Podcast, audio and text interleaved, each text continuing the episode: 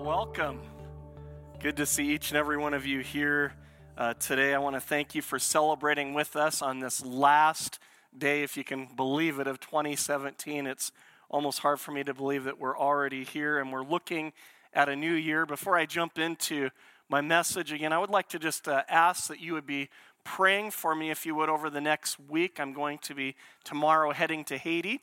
Uh, to do some missionary work, do a pastor's conference. I'll be gone for approximately a week. Uh, and if you would pray for me, I believe God is going to do some great things in Haiti with leaders and people. And so let's believe God for awesome, awesome things there. Um, but again, I, I hope that everybody here today, as we just experienced Christmas this last week, I hope that you've had a great Christmas. You're enjoying the holiday season. Uh, as Jan already talked about, maybe you've experienced more snow than you would like. I, I got to be honest with you that the snowstorm that we got on Friday night, Saturday, uh, I went through that snowstorm three times. Uh, how did that happen? Well, on Christmas Day, we went down to Sandpoint, Idaho to meet up, visit with some family. And on the Wednesday, that storm hit there, locked us in all day Thursday. Friday, we decided to drive home. So I drove home through the storm, through Fernie and those places. And then I got home after I'd already passed through it, and it hit us again. So uh, maybe God's wanting me to teach me not to ask for snow uh, because He can do it in ginormous proportions.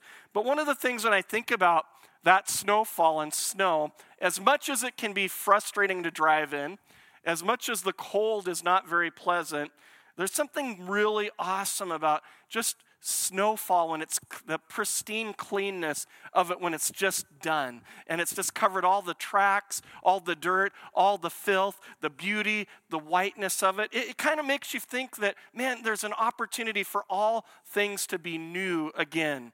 And i think this sounds especially good if you've been left from last year feeling a little bit underwhelmed or maybe even maybe even feel a little bit ripped off about how your year was. Maybe there's some things that you were disappointed in. And so here's my question today on this last day of 2017 is how do you handle disappointment?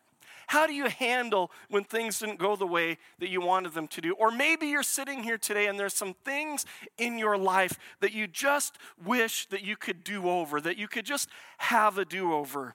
I think that's important today. And I, I, I, was reminded when I was in high school, I was in my grade 11 year. We were part of an ACE school, just like our church school has here. And I was a part of that. And we decided to go to the International Convention. And one of the things that we qualified for, we had to go through state or provincials, and we made it our, as far as our 4 by 100 meter relay team.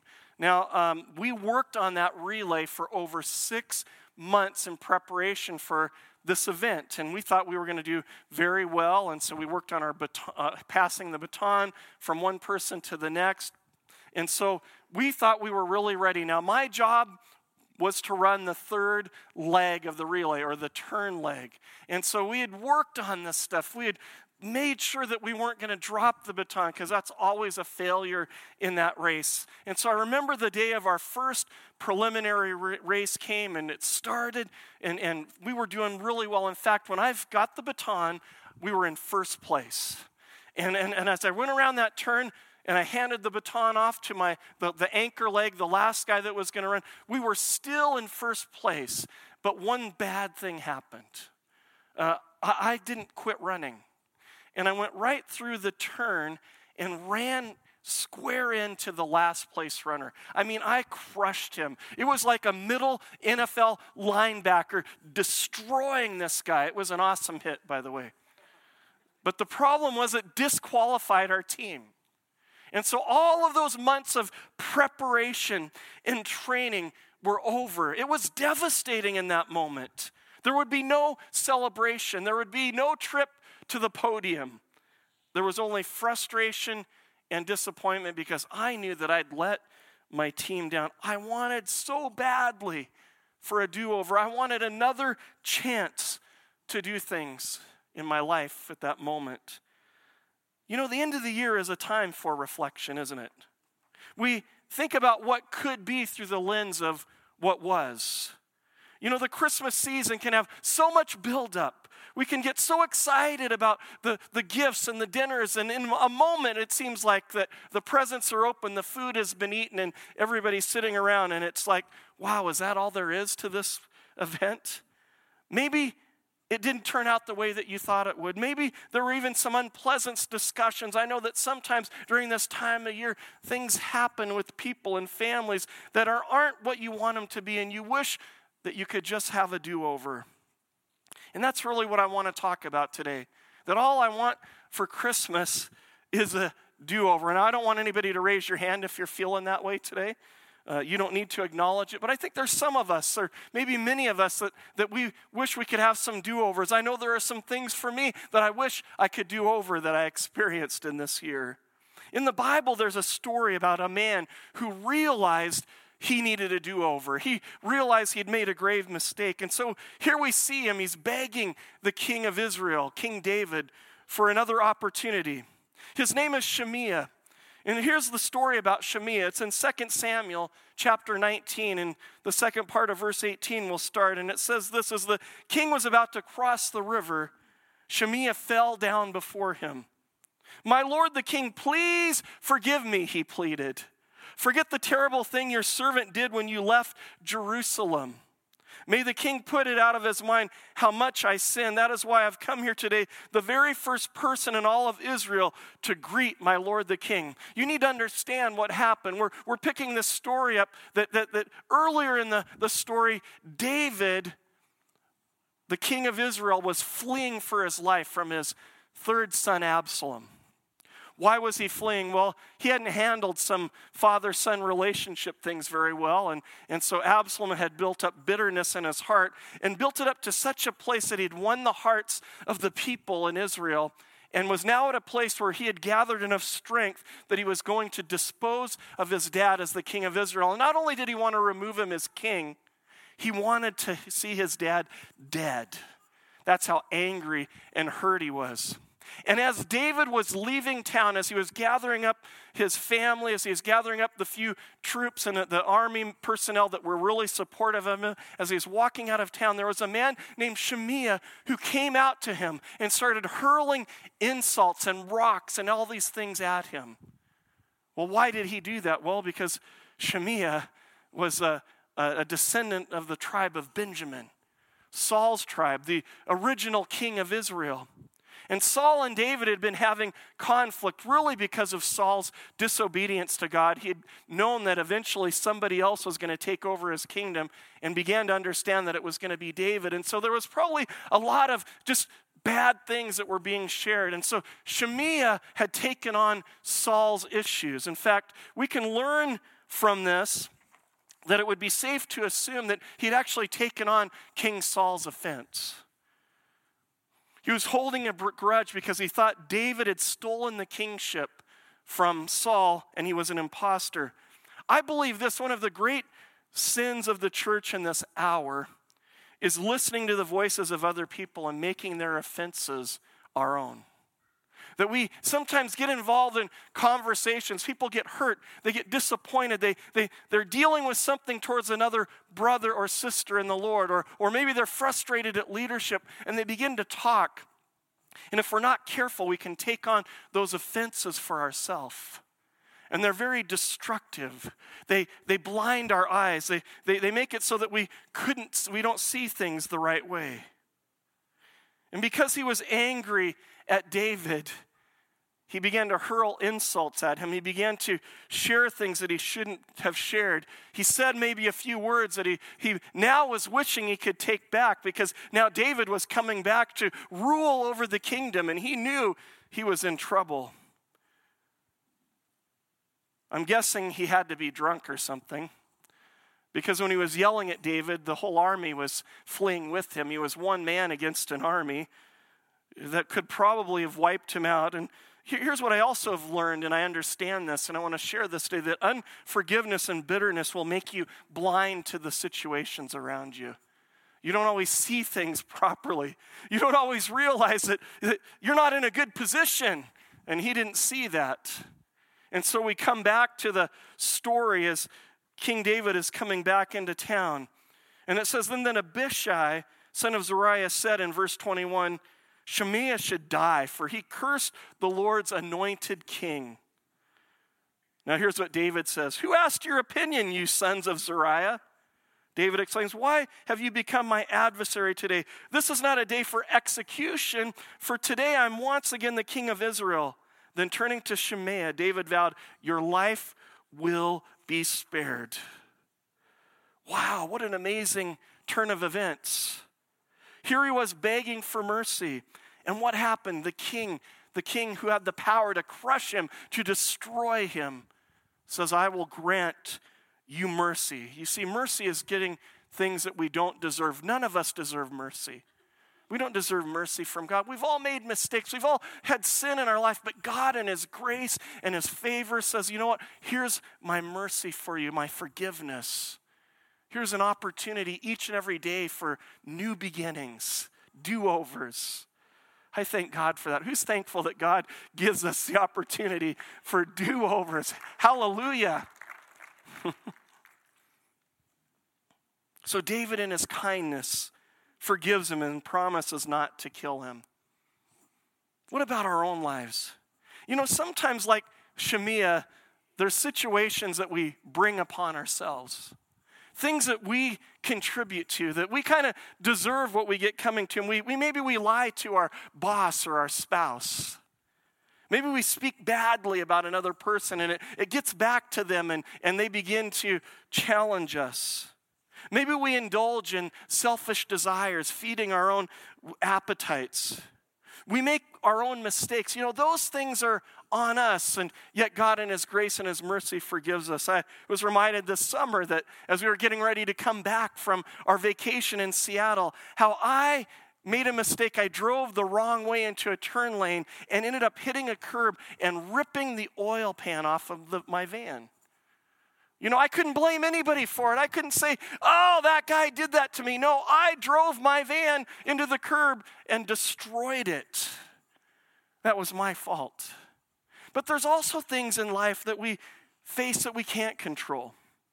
You slip on the ice in a store parking lot and you injure yourself. You weren't planning for that. You, you couldn't see that was coming necessarily. Or how about a friend that betrays you, that turns against you? It hurts and it causes pain or the economy. We, we know what it's like it tanks and we, we deal with maybe we make a bad investment or we, we do something that we, we, we shouldn't have done with our finances but we can't necessarily control all of it because sometimes things just happen or maybe the unexpected loss of a loved one. Or how about this crazy thing that happened to my family? A rock gets shot through your side window while your kid is sitting in their car seat yeah, that's exactly what happened to us. I remember a few years ago, I get this call from my wife Todd, I think somebody shot our van. Well, I was immediately kind of started to panic. That was kind of scary. So we, we, we called the police and we, we said, We think there's been a gunshot. This actually happened somewhere here in Abbeydale. Um, but what really happened was uh, that what happened was our window just shattered behind us. And, and so we began to talk to the police and we began to ask them, was there any gunshots in Abbeydale? There's like, there's nothing here. So we're trying to figure out what happened. And, and this one guy said, well, maybe a big truck, every once in a while, these big trucks will be driving and they'll hit a gravel or a piece of rock and it'll shoot out. And I think that's what went through your window. And sure enough, we found a rock in our car and, and or maybe somebody threw it at us, depending on what conspiracy theories you'd like to develop. All I know is that the window was broken. There's nothing we could do about it. It scared the bejeebers out of me, out of my wife, out of my kids. You know, it wasn't our fault. As we start this new year with hope and new opportunities all around us, how do we deal with the past? How do we deal with the disappointments? How do we continue to move forward? That's what my heart is. That's what I believe God's heart is for us. Well, I want to give you four things that I believe each one of us can do to move forward in our life, to kind of have a do over. How do we live a do over? Well, here's what I believe that we should do with life situations we reflect on them, but we don't rehearse them. In high school, I was in drama not drama because of my friendships and relationships, but actually drama where you do acting. And I remember that one of the requirements that we had to do is we had to memorize our lines, learn our lines, rehearse them, work on them for meaning. And I, we would spend many hours doing this. Now, I have to say this um, I'm terrible at memorizing lines and things like that. In fact, if you ever have the privilege of worshiping with me, sometimes you probably look up front and you're like, why is Pastor Todd always by himself? Well, it's because I change the lyrics to songs every time I sing them. Every time I sing a worship song, it is a new song for me. Uh, because I, I forget some of the words. And so I was in a, a, a play one time, and as we were going through it, I, I, I forgot my line and I skipped like halfway through the whole production. And I just kept going with it. It wasn't a good thing, and I never was given a significant part again. I was, you can be a rock or a scarecrow or something like that. But here's the reality in life I was extremely good at remembering my mistakes. Maybe some of you can relate to that. Very good at having the detail of the things that I'd done wrong, replaying it, rehearsing it, going over what had been said, what had been not said. And I would replay those things and I would rehearse it. And again, I believe that God's design for us is not for us to rehearse things, but we are to reflect. We should look at what has happened in our life. We, we need to learn from our situations. We need to take a moment and ponder it, but we have to let go of those things when they happen to us. You see, when we rehearse those scenarios, what it does is it keeps us in a place of pain.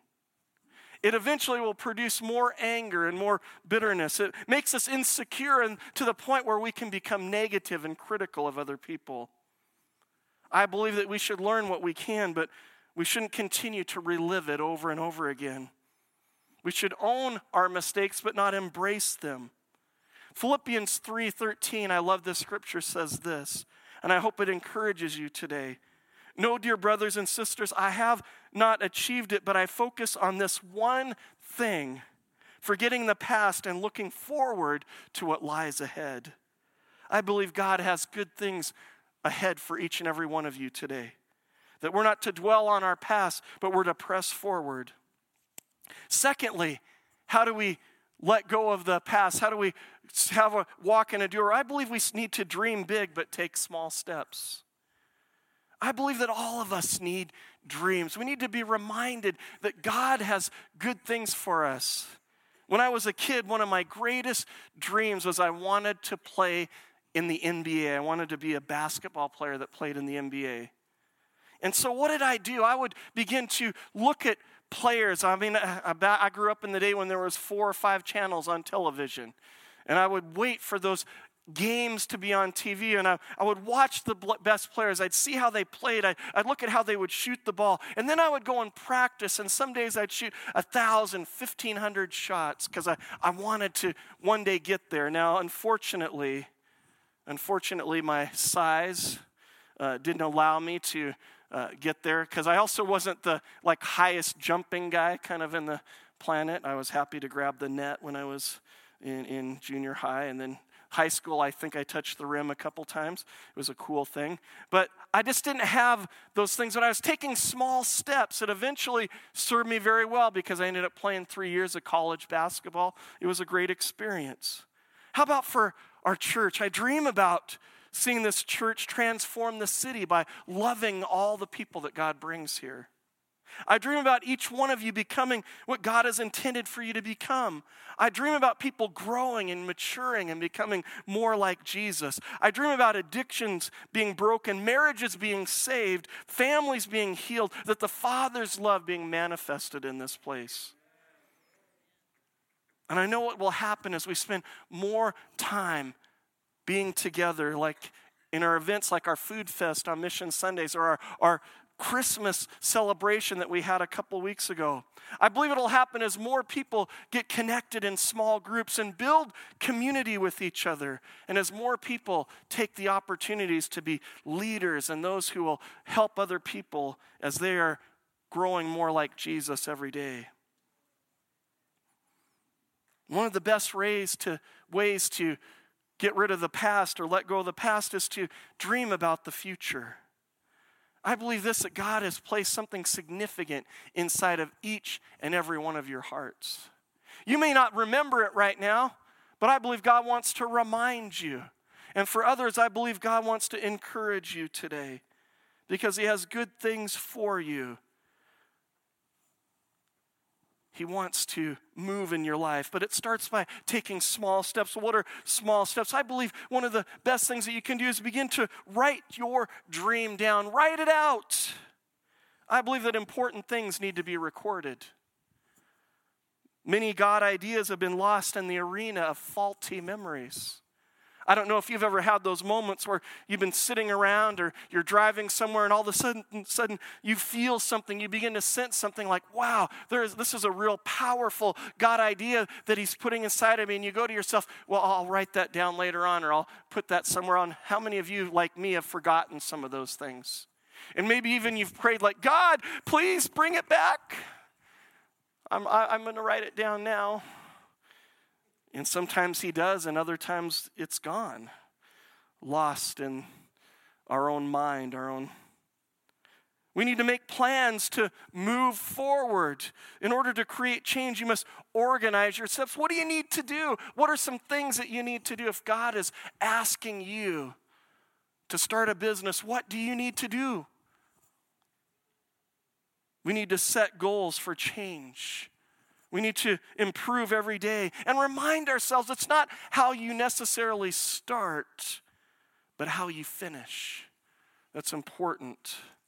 And some of you, maybe you've been in a place where things haven't started off really good, or maybe this year hasn't been good, but I'm here to tell you that God wants to help you be a strong finisher. Dream big, but take small steps. Number three, and this is probably the most important thing I'm going to share here today. Number three, to deal with maybe things that haven't gone the way that you thought they would, how to move forward. First of all, you got to learn to forgive yourself and others. Forgiveness is a foundation of our faith. Here's the reality people will disappoint us, offend us, and hurt us. I know this the closer that you grow with people, those are the people that tend to hurt you the most. We learn that sometimes in life and relationships. We, we get married, we have great expectations for our spouse, and we realize really quickly that they do things that disappoint us.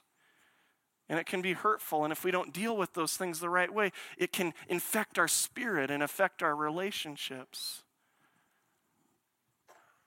We're going to disappoint one another at times. We got to be able to forgive now, it's not easy to forgive. I, I, I, was thinking the other day in our heads, we, we know that we should do it, but in our hearts, we want revenge, justice. We want the offender to feel the pain that we're feeling. And so it's like we have this angel on one shoulder telling us, come on, you got to let that go. You need to, don't hold on to that. And then there's a demon on our shoulder saying, come on, make sure they feel it. Let them know. Hurt them back. If there's one thing that's brought me peace in the midst of storms is learning the grace to forgive. And here's the thing the Bible doesn't just suggest forgiveness, it demands that we, as followers of Jesus, forgive one another. But what about ourselves? I sometimes think the hardest person that we have to forgive is ourselves. We know how often we fail. We know the mistakes that we make. We were, and if we forget about it, the enemy is so quick to remind us of all of our shortcomings, all of the things that we don't seem to measure up in. And I believe today that some of you, God's desire for you is to give yourself a break, receive His grace, forgive yourself for those mistakes, those things that maybe you wish you could change, and say, you know what, you can't change it, but Jesus sure can. I love this scripture. It's a scripture that I've held on to many times. It's a promise, and it says this in Proverbs chapter 24, verse 16. The godly may trip seven times, but they will get up again. I want to say that again. In other translations, it says the, the godly might stumble or the godly might fall. But the Bible says he may fall seven times, but he will get up, but they will get up again. But one disaster is enough to overthrow the wicked. What's the key? It's about getting up. It's about moving forward. It's about saying, Jesus, I, I need you to help me. And you know that when we do that, His grace and His mercies are fresh. They're new every morning, they're new every day, they're new every moment that we cry out to Him. And so we got to keep going, is my fourth point, my last point. How do you overcome? How do you walk through do overs? How do you move forward? You got to keep going. I'm reminded of my friend's little brother. When we were growing up, we, they, they, they, in their family, they had, four, they had two sets of boxing gloves. And some days we would be like, hey, let's, let's box. You know, play boxing is always fun until somebody pops you one.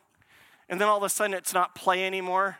It turns into a real boxing match. Have you ever done that where you're like, oh, that's fun? And all of a sudden it's not cool anymore. And you're like, I'm going to nail you. And I remember that his little brother, because of course you always got to have the little brothers to, to, to do this with, because you got to have somebody that you know for sure you're going to beat. And so we'd be playing around, and all of a sudden he'd get hit, and then he'd get this crazy look in his eye. And you were like, oh no, there's the look. And it was didn't matter how many times you hit it, he'd just keep coming back, and he'd be swinging and hitting and coming, and you'd be like, all right, he's psychotic we're done. And you'd be like, we're done. And he wouldn't be done. He just, he just. He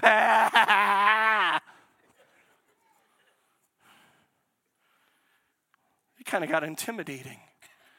He was little, but we got scared of him. We wouldn't play with him anymore. But I believe God's desire for us is to be that guy. When we get hit, we get knocked down, we get pushed around a little. We just keep getting up. We just keep pressing forward. We keep moving on.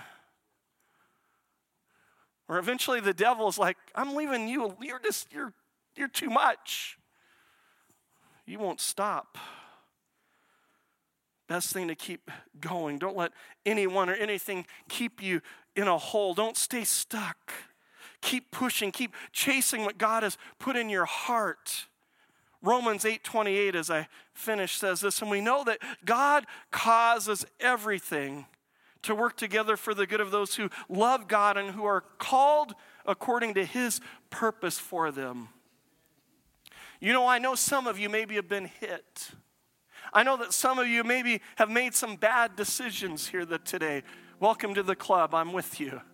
I know that some of you have dealt with things that maybe you didn't even deserve to deal with. It's just happened. It's part of life. And I'm here to say, first of all, God wants you to know that He loves you that He's here for you, and that His forgiveness is available for you. You just got to ask Him for it. Because God is the God of do overs. See, we've got to let go and let God do what He wants to do. And I believe that maybe there are some people that are here today. You just, you're just like, Pastor, I, I need that do over. That's what I need for Christmas. That's, that's what I, I'm asking for this year. God, would you give me a do over?